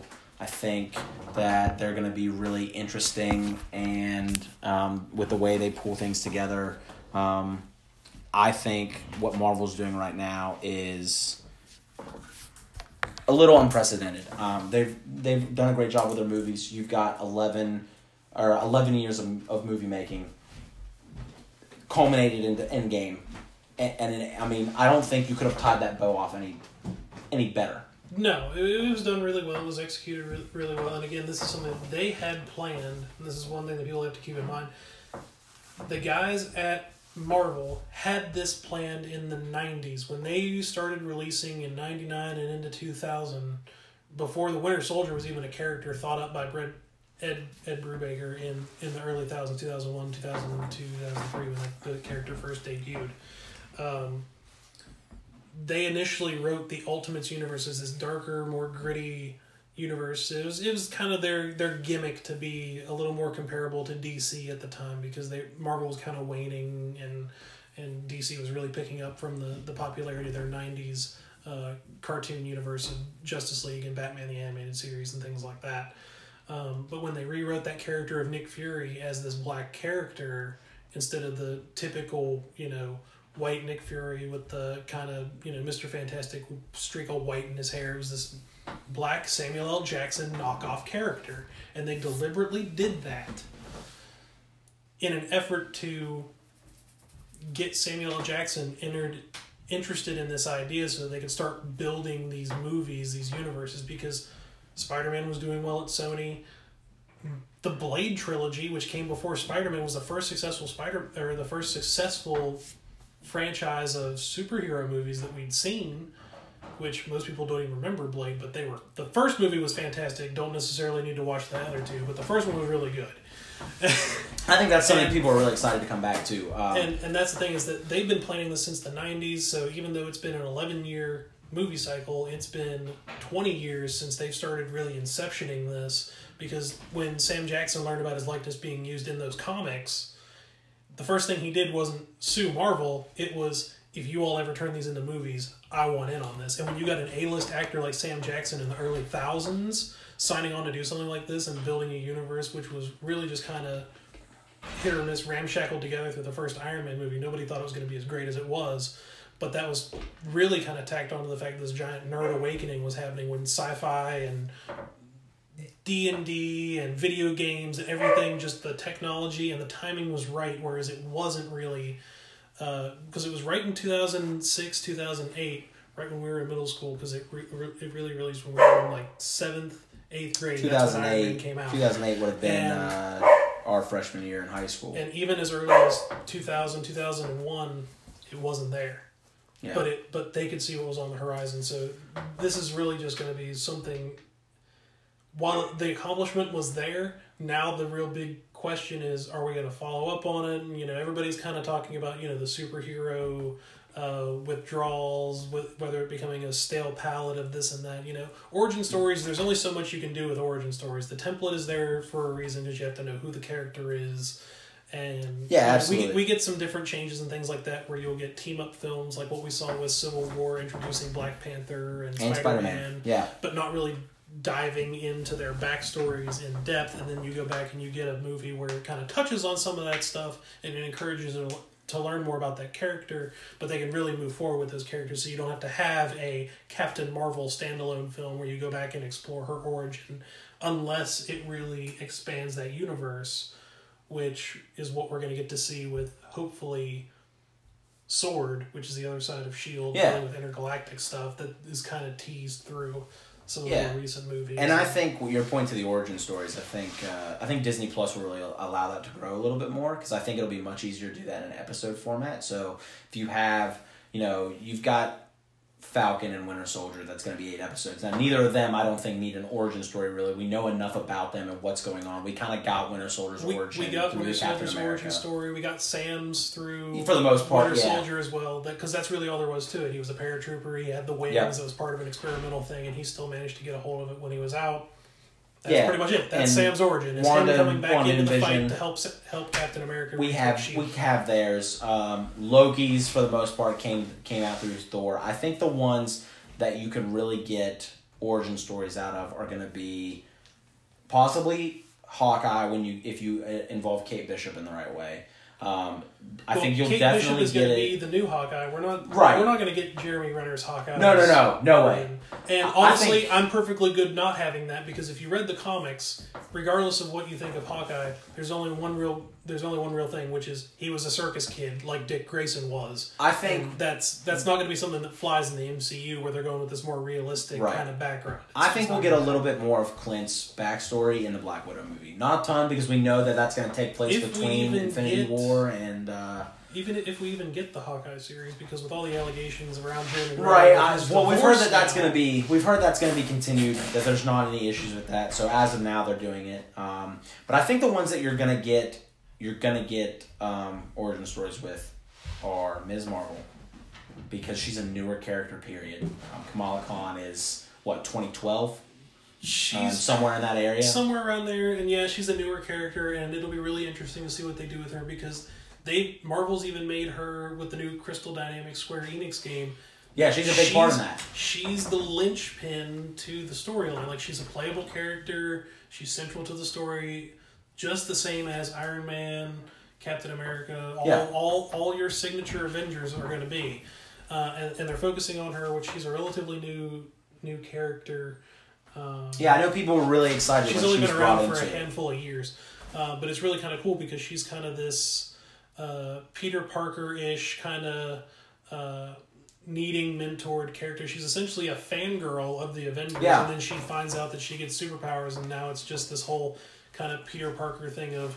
Okay, well, instead of just being your neighbor, friendly neighborhood superhero, I can really make a difference worldwide, and that's kind of her thing. Whereas Spider-Man knows that he's better off being the local hero, she aspires to be something greater, which Yeah, and I think that's cool that, that you know the Marvel execs are kind of getting that kind of character involved. I think there was a big want for her. I know on social media when I was kind of looking and when that series was announced, I think everyone kind of realized that okay, with Disney Plus, Marvel can bring really whoever they want into this universe. they've done a lot of cool things and they've done a lot of stuff with some B-list characters. And I say B-list just because you're not going to see a lot of War Machine stuff on his own. Which yeah, I mean, Rhodey's a great character.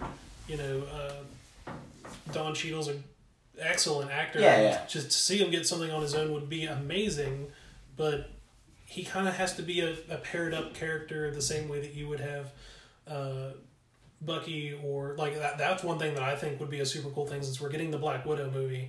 I would love to go back and see some of that uh, Natasha and. Uh, Bucky still on the Russian side. Yeah, that'd be interesting. Marvel pre-story stuff, because she knew it. You go back and you watch the scene. She's like, seriously, you don't remember me at all, and it's one of those kind of things. You're like, oh yeah, that's right, because she has this super dark Right. past, uh, which we're really not going to get too much into. I'm hoping we get into that with the her prequel film that takes place during the uh, during the Civil War period. Yes. Uh, Um, and, and I think, and like you said, B list characters. I think that's the cool thing. I think you, you know you're seeing Ms. Marvel, who's who's not necessarily a B list character, but sh- she's growing in popularity. But she's definitely not like your Captain America, your Iron Man, your Hulk. Um, you're getting She Hulk. If you'd have told me we were getting a She Hulk series eleven or uh, eleven years ago when uh, the first Iron Man movie came out, I would have called you crazy. God, that's exciting, and it's I just mean- be, it's because she's such a different character. Like it's one of those things that Yeah. you wouldn't expect to get. Um, Yeah, I mean, so at this point, I'm I'm praying that this leads to to um, you know crazier things like that. Like I'm a big, so my favorite superhero, um, and he's a one-off weird one, is Penance. I love the story. I love Robbie Baldwin's kind of fall and then kind of climb back up um, in the Civil War. You know, I, there was a New Warriors show that was gonna happen, and they canned it. So I'm kind of hoping that still exists, and they bring that to Disney Plus because if we get something like that, I would lose my mind. If I got any kind of live action penance, speedball, anything, I'd be pretty happy.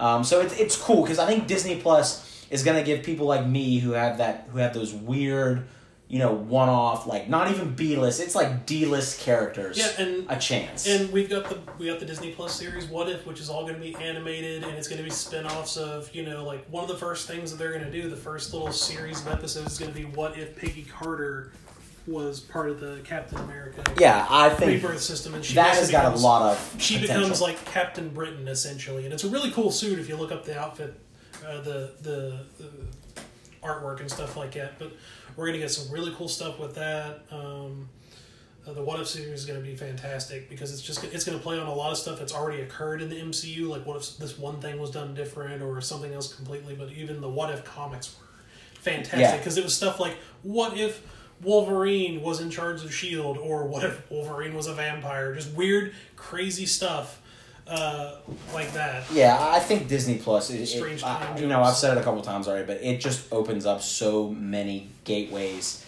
to kind of do the But things that the you really couldn't do with like- cinema. The fact that Guardians of the Galaxy became such a huge giant thing is ridiculous because that was one of the most least profitable Yeah, uh, comic I book series that Marvel had. I actually remember talking to like um, the, the, the, and the whole lineup that they gave Star Lord, Rocket Yeah. Raccoon, Groot, and Gamora, Drax the Destroyer.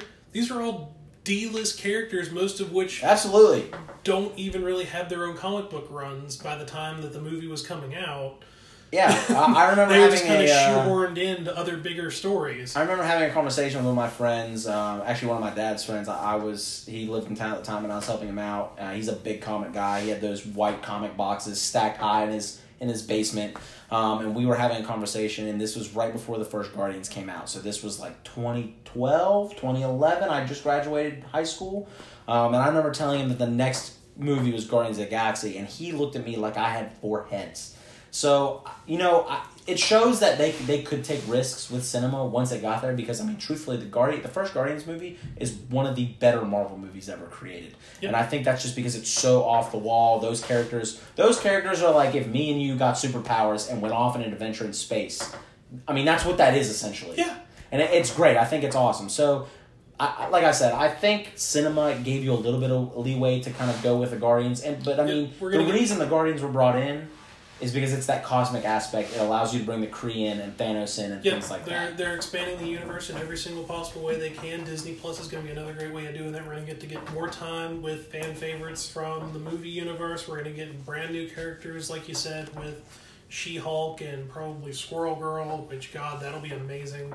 Um, there's possible talk about all the Netflix shows getting moved over with possible ratings changes for certain ones. Who knows how that's going to work out? As long as we can keep the casting exactly the same, I will be perfectly happy. Well, we that. know that Deadpool is going to stay on Hulu. That that came out, so those Deadpool movies is are going to stay on Hulu. Deadpool's going to stay on Hulu. Deadpool's going to keep its R rating because it's a theatrical release. Things Yes. are going to be a little different and they're going to be a little more difficult we'll to do. see which how that goes I'm- with Disney Plus. I'm Plus. in the curious to see if instead of going to Disney Plus, if the Marvel Netflix shows go to Hulu instead of Disney Plus, just because Punisher keeping its adult rating Agreed. and Daredevil you keeping its can't- adult rating is going to be a lot more difficult to do on a family-friendly streaming service Yes. like Disney Plus. I think Daredevil could survive it. I think that's one that you can kind of twist and keep it more Daredevil, teen. you could do, But Punisher definitely not. You could do it more more team team based. Uh, Punisher, absolutely not. It would it would be the same detriment to the character that you would get with Deadpool. Yeah. Which honestly, Deadpool can survive a PG thirteen rating. We saw that with uh, the Yeah, absolutely. the, yeah, yeah, the I mean, Savage it, Cut. It can. I mean, um, it can be done. It can just- be done well because the thing is, PG thirteen has a very wide range, and you can push that to its absolute maximum, and it won't be as gratuitously gory, and it won't be as much of a curse fest. No, but honestly, if you watch a lot of the like the uh, what, oh, what's the uh, a lot of the Disney cartoon series like Disney Extreme and whatever else. Uh, They've yeah, got all Disney sorts of XD. Avenger cartoon series, which even PG Deadpool in cartoon form for a kids television show pushes those boundaries boundaries pretty well because the main thing about Deadpool is he's fourth wall breaking and he brings that kind of weird zany self awareness and that's the thing that makes him him, not the gratuitous gore and the and, and the swearing and stuff. That's what makes Ryan Ryan Reynolds such a great Deadpool and that's what makes his character unique and that's why we love him. Yeah. But it's not necessary to Anybody can make get it up there make it an adorable thing. Anybody can get up there and curse seven or eight times in front of the camera and chop six guys' arms off. But I think it's just pretty much universally. It's like Hugh Jackman with Wolverine, Yeah, it's about RDJ with with Iron Man. I mean, Ryan Reynolds is going to be Deadpool Yeah, absolutely. for a long, Absolutely. long time. Absolutely, and that's the thing. That's the other thing is that Disney and Kevin Feige they're so good at casting. They've done a lot with relatively unknown or un, underutilized actors, uh, whether it's from TV or film or whatever. Because we got Chris Pratt from freaking Parks and Rec of all places, Yeah, and a bunch of other smaller stuff to Robert Downey Jr. getting a whole new renaissance from being virtually untouchable, getting his act cleaned up, and then coming to be one of the highest rated guys out there. Then you've got, I mean, Eternals, the new movie that's coming Yeah. out about all of Thanos' cousins, essentially, is nothing but A list actors. I mean, we we got Michael Douglas on roster. We got Josh Brolin. We had freaking Robert Redford as a villain, one of Hollywood's top men. I You've think. got- uh, what is it? Penelope Cruz, Salma Hayek, Robert Madden, all all sorts of like popular A list guys. Angelina Jolie. People who would never even be interested in doing films like this were expanding out into all this crazy stuff, and it, it's going to be crazy to see what they do with unknown characters and what they were able to do with relatively unknown actors, and now what we're what we're going to get to see with people who literally fill box offices just because their name is on some crappy indie film is going to be part of this massive massive blockbuster. Stuff. Yeah, I think I think the your It's only gonna get better. Yeah, I think your I think your point to A list actors coming in, um, you know, your Robert Redfords, people like that. Uh, it- it's the pop culture, you know, kind of seeping in that everyone wants to kind of be a part of this, uh, and you don't you don't want to miss it. So I mean, even guys like I mean, you had John C. Reilly who was in uh, the the Guardians movie. I mean, you get guys, um, you know, Matthew McConaughey ended up passing up a part, but he thought about it hard. I, I think I think in the end you're gonna get. uh, It's gonna it's gonna come close to the point where you almost have everybody who's kind of involved in a Marvel film. It's Uh, it's and, it, and that's not a bad thing. Um, I, I think you know uh, they want to build this universe, and I mean, in order to build this universe, you need constant. You, you know, you're going to need new bodies eventually. So I mean, I I don't think it's a bad thing. Um, I, I love it, um, but I agree with you. This is a very important. Uh, you know, this is a very important time for Marvel Studios. They kind of have to prove that they can make good content off of these other you know heroes and things. I think Kevin Feige kind of knows that. Um, and I mean, if Eternals goes well, the Black Widow movie goes well. Um, I, I think I think um, the uh, Falcon and Winter Soldier series and Loki are, are locks to be good. Same thing with WandaVision. Any of those established characters, I think those Disney Plus shows are going to be great. Um, I think they need to hit hit a, a home run with the kind of unknown ones though to kind of prove that you know it doesn't matter who we put up there. You know, we tell good stories. yeah, and and and that's that's the thing, and that you're not going to get that. Is everybody's like, oh, the character, the the villains are all just you know just a mirror reflection of of, of the heroes. Well, that that can also be said of a lot of DC movies, especially the ones that they've been releasing. So yes, the char- the villains may be a little more, uh, they may be a little more gritty. They may be a little more interesting on the DC side, and that's time tested. I'm not gonna I'm not gonna kill you on that. DC has better villains. I will not lie to you on that. I, I think we can both agree to that. But Marvel does have the better stories when it comes to the heroes because everybody on DC's roster, they're all basically gods and they're all intended to be written that way. The Marvel heroes have flaws that you just don't get with DC characters. They're more relatable, they're more interesting, they're more human, which is why people gravitate towards those stories more and more and more. Because, yes, your DC characters may be more interesting, they're more menacing, they have crazier plans, and it really affects the hero in a more dramatic way. But a lot of the major struggle and a lot of the major interesting stuff with the MCU in particular is the villains aren't the only antagonists to the heroes. A lot of the times they're dealing with their own stuff. You get Iron Man 3, and honestly, a lot of the stuff since the first Avengers movie, all of Tony Stark's story is not just him fighting bad guys, it's him fighting himself, his own Yeah. anxiety, his PTSD. Thor has the same thing with when he goes into a deep, deep depression at the end of Ragnarok because everything's just gone. Yeah. And then the same, it's compiled on top of that because he's lost everything at the end of uh, Infinity War.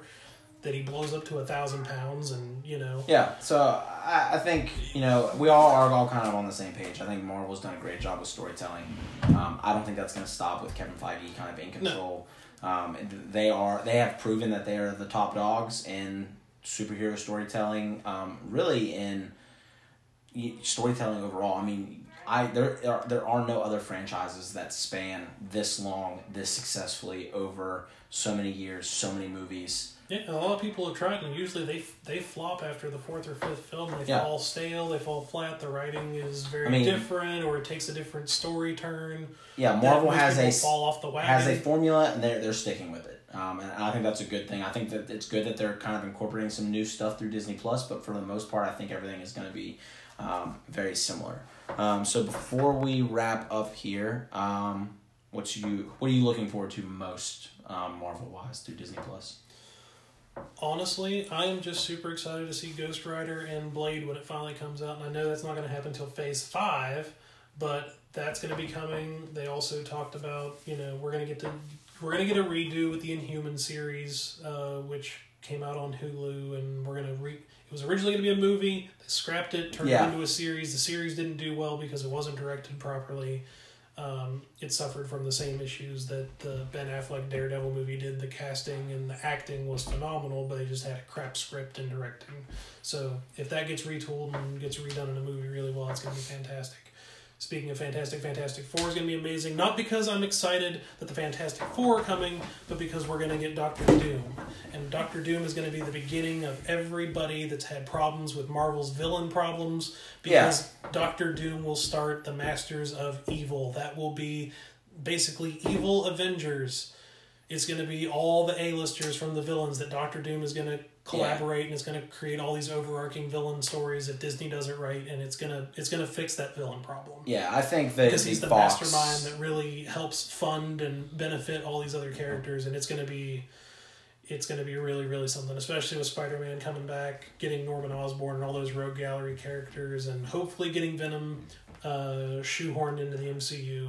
I'm just really excited to see how things Yeah. move forward. Yeah, so I think the Fox acquisition is really the building point now. I think um, you're obviously not going to see anything immediately just because it takes time to get those stories together. Uh, Yeah. I'm sure they've been thinking about it, but it's not something that they could super plan on until It'll be phase finished. five stuff. Yeah, absolutely. At, earliest. Uh, but I think it just opens up. It opens up so many gates. Um, but I, I agree with you. I, I'm really excited for that stuff. I'd say um, the thing I'm most excited for uh, right off the bat, though, I think Falcon and Winter Soldier is going to be cool. I, I, I'm a big fan of Falcon. Um, uh, Anthony Mackie has really become that character for me, and I think he, I already really like him as an actor. So I think he is. Uh, he's just been one of the one of the cooler MCU characters in my mind. Um, so I, I just think uh, I think that series is to go off really well. But um, I'm Any bad, other- it's, it's gonna be it's gonna be my Bad Boys three before Bad Boys. 3 there you go. Because Um, that's the dynamic those two characters have, have Yeah. through the MCU. Is they're bas- It's gonna be a buddy cop film. yeah, I think so. I buddy mean, I, I think that's mostly kind hate of each other. and that's kind of how they've come together, which is nice. They you know they kind of bond through Captain America, and now that he's gone, we'll see how they kind of deal with that. So, um, and it'll be cool seeing Sam kind of morph into the new Cap. Um, I'm excited for that. But um, any other closing thoughts on anything? Um, I know we've talked about a lot, but yeah, um, you know I think we covered everything pretty well. Hopefully you guys enjoyed listening to our ramblings. Um, we know they can get a little offbeat and a little off kilter, and it's mostly just us sharing our thoughts on what we like and what we like to do. So we hope you come back, tell your friends. Uh, maybe they'll find the rants enjoyable or uh, familiar. We're gonna try to keep doing things the way we've been doing, getting some stuff that's relevant in both video games, either upcoming or out recently, that we've either playing, been trying to play, or watched other play others play, and just kind of giving our take on it. Just doing the same Yeah. thing with Marvel news, Star Wars news, and just general stuff in between. Might venture out venture out into some other topics as well. Yeah, anything that's popular comes in. I mean, we're gonna get into some things, um, some really cool things here in the future. Um, you know, obviously this is a little bit more dry. Um, we're eventually gonna get a little more polished up, clean some things up. Um, but hopefully, you know, we build that that audience, and uh, you guys stick around for a while. Yeah, it's only episode two. We'll definitely get better because we can't get worse. Yeah, exactly. But um, you guys have a wonderful night, enjoy, and we will see you again next time. Yep, keep between the joysticks.